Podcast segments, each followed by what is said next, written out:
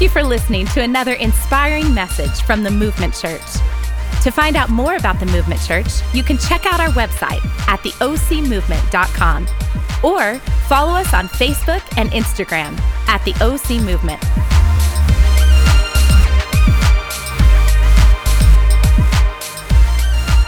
What's up, Movement Church, man? I'm so glad that you tuned in, and I hope you had an absolutely amazing Thanksgiving. Hopefully, you're still kind of on a tryptophan overdose and had tons of turkey or stuffing or sweet potato casserole or green bean casserole, pumpkin pie, pecan pie, or if you're normal, pecan pie. I hope you had a great time. It's so glad to have you tuning in, and most importantly, I hope you had got to spend some time with some people that really matter most to you during this holiday season. And man, I'm excited to share a few thoughts with you, and really kind of what I think God wants to speak to us collectively as a church. And I just want to challenge you to continue leaning in as we step into these next few weeks that are going to be different for us. And man, if you weren't at Movement Night last week, man, we missed you tremendously. God did some amazing things, but we also unpacked our heart, our being, mine and my wife, Megan, and the Movement Church leadership. We unpacked our heart for the weeks to come as we plan to continue meeting ongoing in person and online and having options for everybody who's tuning in. But I want you to hear my heart on that. So do me a favor, scoot over to our app or visit our website at some point this week and watch that. I'm going to unpack our heart for the future. And you need to know kind of what God's doing and what he's speaking to us and what he's saying to us. And I need you to know too, that as church leadership, Megan and I, we took time to pray and really consider what God wanted to do over the next few weeks and months as we continue to bring hope to people who need to find hope and to encourage you in your journey of faith, no matter where you are in your journey of faith, because we believe that the church is essential. Can I get an amen? We believe the church is essential. And I want to tell you this too. Next week is a big week for our church. So if you call the Movement Church home, I want to encourage you, make sure you find a pop-up location or tune in online, because we're going to take up our Heart for the House offering. And every year we do an initiative like this where we give people an opportunity to give over and above their regular tithes and offerings as we lean into what God wants to do in and through us. See, we're taking aggressive steps towards the future. We're not allowing a pandemic or the craziness of 2020 to hold us back or to keep us from accomplishing the mission that God has put before us. We have a mission to inspire the one who's far from God to find life in Christ and life in the church. And we want to see 27,000 people say yes to Jesus, 14,000 people find mission and plugged into the local church, and a church home for everyone, specifically in the 17 cities of South Orange County. And I want to give you an opportunity to invest in that future. So make sure you tune in next week. But right now, today, this week, you and your family can be praying about what God would have you do as we give towards these three initiatives. Initiative number 1, which is a permanent facility for the Movement Church to call home. Initiative number 2 is an excellent launch of a church campus where we can funnel funds into that and really see God do something amazing. And the third initiative is Hope Haven, which is our desire to make an impact in the foster community and the foster crisis right here in Orange County. And you get to be a part of that. So I want you to pray about. We would never ask you to give. We would always ask you to pray about what God would have you do. And then just be obedient. And I believe God will use what you can do and what I can do collaboratively to make an amazing and a miraculous impact. I want to preach to you today as we continue with our series on Heart for the House. And I believe this message really is just for you. You right there, the one that's tuning in and leaning in and hold your phone, or maybe watching YouTube at your house or wherever you're tuning in. And I want to just challenge you right now to let God speak to each of us. I think he wants to do some healing and some mending of broken and hurting hearts. And if we'll lean in, I believe you'll see God do the miraculous. Would you do me a favor right where you're at? Just bow your heads and close your eyes. I want to pray for us. God, I just thank you that you're doing the miraculous right now. I thank you that you love us just as we are, but God, you care too much to let us stay that way.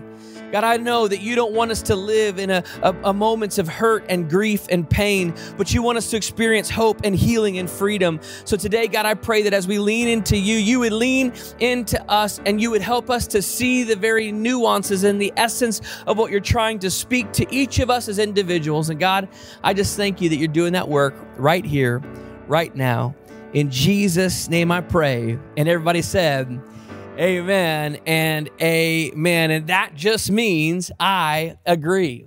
Well, we're in week 3 of our series called Heart for the House. If you missed week 1, this extremely good-looking preacher brought an amazing message about how it's more important that our heart is surrendered to God than it is to look like we have the appearance of surrender. And last week, my wife dropped some serious bombs when it comes to a heart for his house and what it means to build a home, our personal homes, on the foundation of the truth of God's word, and to be connected to and plugged into the body of Christ, a local church, so that God can do amazing things in and through us. But today, I want to take a moment and dig a little deeper.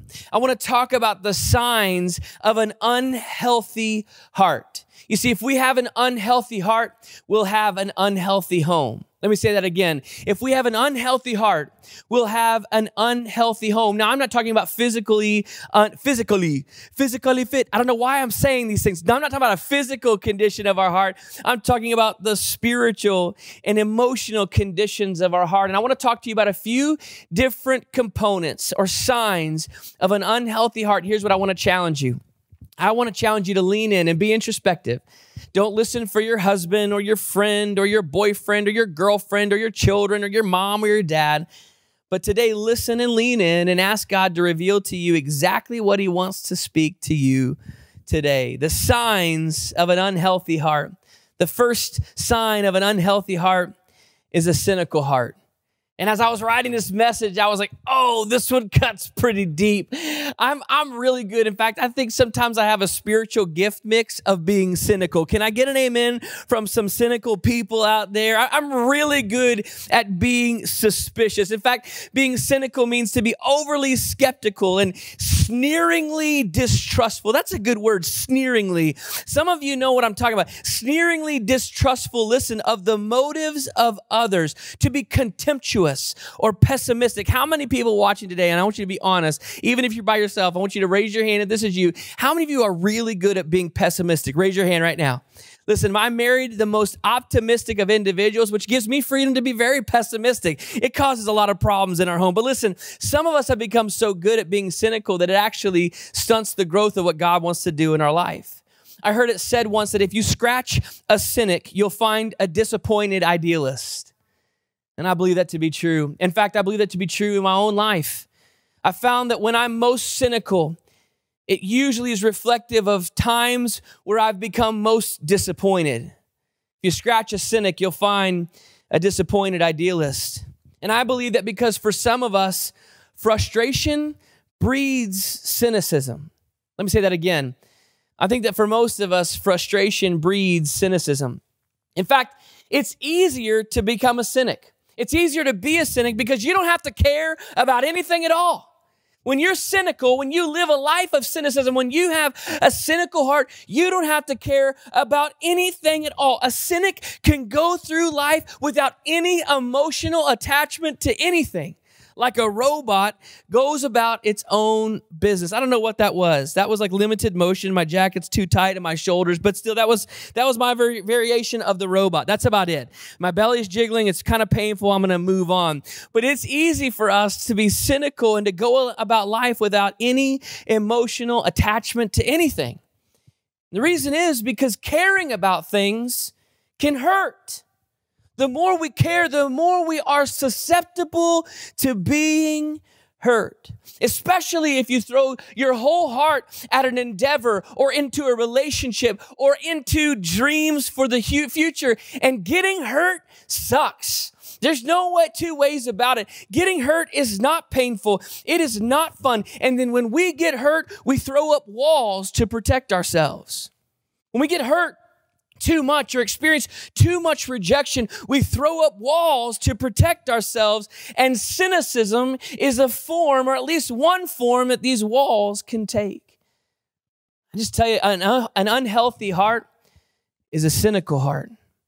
And I don't know, for those of you that are watching that struggle with this right now, I'm not trying to point any fingers. The Holy Spirit does a great job of illuminating the things that we need to change. And if you're watching today and you might suffer from a cynical heart, do you know what the cure is? The cure is a hopeful heart. Turn to somebody next to you and say, a hopeful heart. Shake somebody that's in that room with you right now and say, a hopeful heart.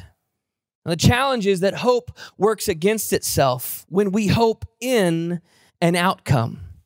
Hope can work against itself when we hope in an outcome. Look at the scripture in Psalm 33, verse 13. It says this, the Lord looks down from heaven. He sees all the children of man. In other words, his perspective from heaven is better than our perspective. When you look at a map, you need more than just the destination of where you're going. You need to zoom out and see how to get from where you are to where you're going. And when God looks at us and he looks at our life from heaven, he sees a zoomed out perspective. Look at verse 14. It says, from where he sits enthroned, he looks out on all the inhabitants of the earth. And I think the key word there is he is enthroned. He sits on the throne. He is in control. He is sovereign. He is all-knowing, all-powerful, everywhere at every moment. He has a heavenly perspective of your life. Look at verse 15.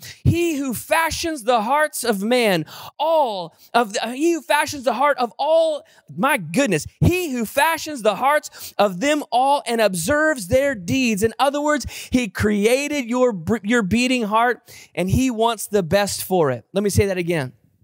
He sits in heaven on a throne and he created your beating heart and he wants the best for you. The psalmist is painting a picture. He's setting us up to challenge the way that you and I look at life sometimes. Look at verse 16. It says this, the king is not saved by his great army.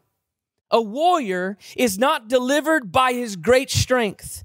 The war horse is a false hope for salvation, and by its great might, it cannot rescue. In other words, he's saying, if my hope is in my war horse, I've never had a war horse. I would like to own a war horse one day. I don't want to take care of it. I would just like to say, yeah, that's my war horse. But if my hope is in my war horse and in the middle of the battle, my war horse dies, then it's over. The battle is over because my hope is in the horse. You got to be careful in how you say that. My hope is in the horse. Listen, I want my war horse to ride to victory and take me to the thrones of success. But if he dies, I'm going to get up and keep fighting. Why? Because my hope cannot be in the horse. Are you tracking with me, my friends? Look at what the psalmist says in verse 18. Behold, the eye of the Lord is on those who fear him, on those whose hope in his steadfast love. Look at this, verse 19, that he may deliver their soul from death and keep them alive in famine in the midst of COVID-19. Even when it seems like financial crisis will overwhelm them, even when it feels like all hope is lost, he will keep them alive in the midst of famine. Verse 20, our soul waits on the Lord. He is our help and our shield, not the horse, not the chariots, not the army. He is our help and our shield, for our heart is glad in him because we trust in his holy name, not the holy name of the economy, not the holy name of my career, not the holy name of my relationships, but I trust in his holy name. Let your steadfast love, O Lord, be upon us, even as we hope in you. Listen, hope for an outcome is a necessity of life. Let me say that again. Hope for an outcome is a necessity of life. God is the giver of dreams. He wants us to dream big dreams. God is the giver of desires. He wants us to desire great things, but our hope is for them, not in them. When our hope is in an outcome rather than for an outcome, we set ourselves up for disaster. When my hope is in the one who is seated on the throne, who created my beating heart, who has a zoomed out perspective of where I am and more importantly, where I'm going. Listen, he doesn't lose, which means I can't lose. So my hope is in him, not in an outcome. I hope for an outcome, but not in the outcome. I hope in the Lord, and he will never let me down. He can't lose, which means I can't lose. Some of you with the cynical heart, I want to challenge you today. It's time to hope again. Can I just suggest that perhaps some of you with the unhealthy, cynical heart, perhaps December is the month to take hope for a test drive.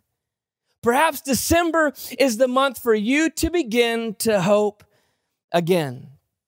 We're talking about the signs of an unhealthy heart. And a cynical heart is one. A second is the offended heart. Somebody say the offended heart. Do you know somebody or have someone in your world that every time you're around them, you got to walk on eggshells? You know what I'm talking about? Raise your hand. If you know somebody got to walk on eggshells around them, raise your hand right now. If your hand ain't up, you is that person. Listen, we all know somebody like that. My sleeves are creeping up like I'm in a 1980s film, like I'm the substitute teacher right now. I got to pull those down. All of us know somebody who we have to walk on eggshells around, and it is the most annoying thing in the world. And we do this because we're so afraid that anything we say or do could set them off or cause them to go into a spiral of discouragement or frustration, all because they are easily offended. I'll never forget one time a few years back, in fact, many years ago and many states ago, I walked into my place of business. I won't say where I was because somebody watching may know who I'm talking about. And I walked in and one of my coworkers was there, and I looked at this individual and I said her name, "Hey, you look great, like you're losing weight." And she looked at me with this face of frustration and anger. And I'm like, this is not going to go well. Did I say, you look like you're losing weight? That's awesome. And she looked at me with this like face of frustration. And she said, "Are you trying to say that I need to lose weight?" And I'm like, what in the world is happening? And I tried to moonwalk out of the scenario and I couldn't. I just shut my mouth and I walked to my office and I closed my door. And I thought, my God, I will never compliment you again. You know, when people are easily offended, it says something about what's going on internally. An offended heart is a toxic heart, like a ruptured appendix. Offense leaks into how you think, and how you speak, and how you relate with others. We begin to see through the lens of offense. We begin to hear through the lens or the filter of offense. We begin to interact and speak through the lens or the filter of offense. And then I begin to project my assumptions into every scenario and I manifest disaster, all because I have an offended heart, or maybe I should say an easily offendable heart. And here's the kicker. Offense is a choice. Offense is a choice. Now listen, being hurt is not a choice, but how you respond to being hurt is entirely up to you. I don't believe, and this might be challenging for some of you to hear, but I don't believe that a Christian has a right to be offended. If you're a follower of Jesus, I'm talking to you for a moment. If you're here and you don't know what you believe, permission to belong before you believe. But if you're here and you're watching and you're a follower of Jesus, you said, "I've given my life to Christ," then I don't believe you have a right to be offended. I'm not saying you can't feel hurt or rejection or pain. I'm just saying if we look to the example of Jesus on the cross, who was falsely accused, the only human in humanity that is innocent of all wrong or sin, is hanging on a cross. And as he's hanging there, looks down on the people who falsely placed him on this cross. And he looks to his accusers and he says, and Jesus said in Luke 23, "Father, forgive them, for they know not what they do." If anyone had a right to be offended, it was Jesus. He didn't just die for the sins of the people who put him on the cross. He died for your sins and for mine. He died for the sins of Hitler and every horrible human that has ever graced the earth. He died for them, and he looked at humanity and said, Father, forgive them. He died for you and for me, even though he knew there'd be times in our life where we would turn our back on him and reject him and choose anything but him. And he said, Father, forgive Carey, because he doesn't even know what he's doing. And I would suggest, if you're a follower of Christ, you don't have the right to be offended, which means the cure to an offended heart is a forgiving heart. Forgiveness is not dismissing nor permitting poor behavior. It doesn't mean you have to accept someone when they treat you poorly, but it's choosing to see the best in them and trusting God with the rest. I just wonder, hey, lean in for a minute and look at me through the eyes of the lens of the camera, phone, TV you're watching right now. I just wonder what your Christmas could look like this year if you decided to forgive. I just wonder. I wonder what might be on the other side of your forgiveness. It won't be easy, but a forgiving heart is a healthy heart. The signs of an unhealthy heart are a cynical heart, an offended heart, and lastly, a selfish heart.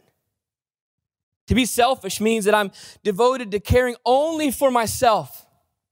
I'm concerned primarily with my own interests or benefits, welfare, regardless of others. And listen, I just want to challenge you that all of us have the potential to slide into this. Listen, moms, don't look at your husband and nudge him with your elbow. All of us have the potential to be guilty in this area. How many of you watching are drivers? Like you currently are driving out there. Probably one of the most frustrating things to me in driving when it comes to problems with my car are when the wheels get out of alignment. It's so frustrating. It's expensive to fix it. And it's a foolish thing. But when you're driving down the street and there is a misalignment in your vehicle, you're aiming straight, but you're holding the steering wheel just a little bit cockeyed to the side, because if you let go, it'll drift to the left towards a curb. And you can get that fixed and you can drop some money on it, but it barely takes tapping a curb or hitting a speed bump the wrong way or just a crack in the concrete and the alignment slips out again. And now all over, the car's pulling to the left and you have to accommodate with how you drive to keep the car going straight. From the outside, all intents and purposes, the vehicle looks like it's fine, but the alignment is out and little by little, you're wearing out your tires. It's going to cost more and more to fix if you don't actually deal with the problem. And listen, I want to tell you, humanity is built towards selfishness. It's a natural bent for us. It doesn't take much to happen in life. And all of a sudden, my life is pulling towards selfishness, like a vehicle out of alignment. You can fool others too. On the outside, everything can look fine and normal, but still have a selfish heart. Listen, a selfless deed done with an ulterior motive is still selfishness. Let me say that again. A selfless deed done with ulterior motives is still selfishness. I don't know if you know this, but our body actually releases oxytocin when we're generous. It releases the drug that gives us this sense of high or euphoria. God created us that way because he knew we needed to be generous. And our body releases this drug when we are selfless, when we are generous, unless the selfless deed is done with an ulterior motive. And our body doesn't release the oxytocin, because we can fool others, but we can't fool our own heart. That's why the author writes in Proverbs 4:23, guard your heart above all else, for it determines the course of your life. The cure to a selfish heart is a generous heart. And a generous heart implies that I'm thinking of myself less and of others more. A generous heart hurts. I know that sounds silly, but a generous heart, it hurts. Why? Because generosity implies sacrifice. Generosity means a readiness to give more of something than is strictly necessary or expected. Jesus said this to us in Luke 6. He said, if you love those who love you, what credit is it to you? Even sinners love those who love them. And if you do good to those who are good to you, what credit is that to you? Even sinners do that. And if you lend to those from whom you expect repayment, what credit is that to you? Even sinners lend to sinners expected to be repaid in full. But love your enemies. That's generosity. Do good to them and lend to them without expecting to get anything back. Then your reward will be great, and you will be children of the Most High God. Jesus is saying that through sacrificial generosity, people will know that we're followers of Jesus. It says, then they will know that you are children of the Most High God. It's through sacrificial generosity that people realize there's something different about that person. Why? Because they don't have to, yet they choose to live selflessly. And if you struggle with a selfish heart, the cure is a generous heart. But I want to tell you this, a generous heart is also following Christ's example, because he gave everything up for you and for me. In fact, the Bible says that God loved the world so much. Why don't we push pause on that scripture and insert your name? I'll do it with mine. For God loved Carey so much that he gave his only son, that if Carey would just believe in him, he would have everlasting life. It was the sacrificial generosity of Jesus that paves a way to salvation for you and for me. And somebody watching right now, you haven't experienced that salvation yet. Not church membership, not getting rid of your past, just simply saying yes to who Jesus is. And I want to take a moment right now and pray for you specifically. Some of you watching, you may have accepted the sacrificial generosity of Jesus, but you're living a life contrary to that now, and it's time to come running back to who he is. Would you do me a favor? Everyone watching, just close your eyes and bow your heads. If you've never begun this journey with Jesus, or maybe it's time to do so again for the first time in a long time, why don't you just make the prayer I'm about to pray your own? Perhaps in a small whisper or the quietness of your own heart, just say these words. Dear God, I know that you love me, that you've given me purpose. I need you, God. Thank you for your sacrificial generosity. Will you forgive me? And now make this statement your own. Just say, Jesus, I give you my life. In Jesus' name. If you prayed that prayer with us today, we are so excited to be a part of this journey with you. Would you email us at info@theocmovement.com? And if you're not in the area, we would love to help you find another life-giving church near you. Send us an email at info@theocmovement.com, and we'll get back to you shortly. Thank you again for listening to another inspiring message from the Movement Church.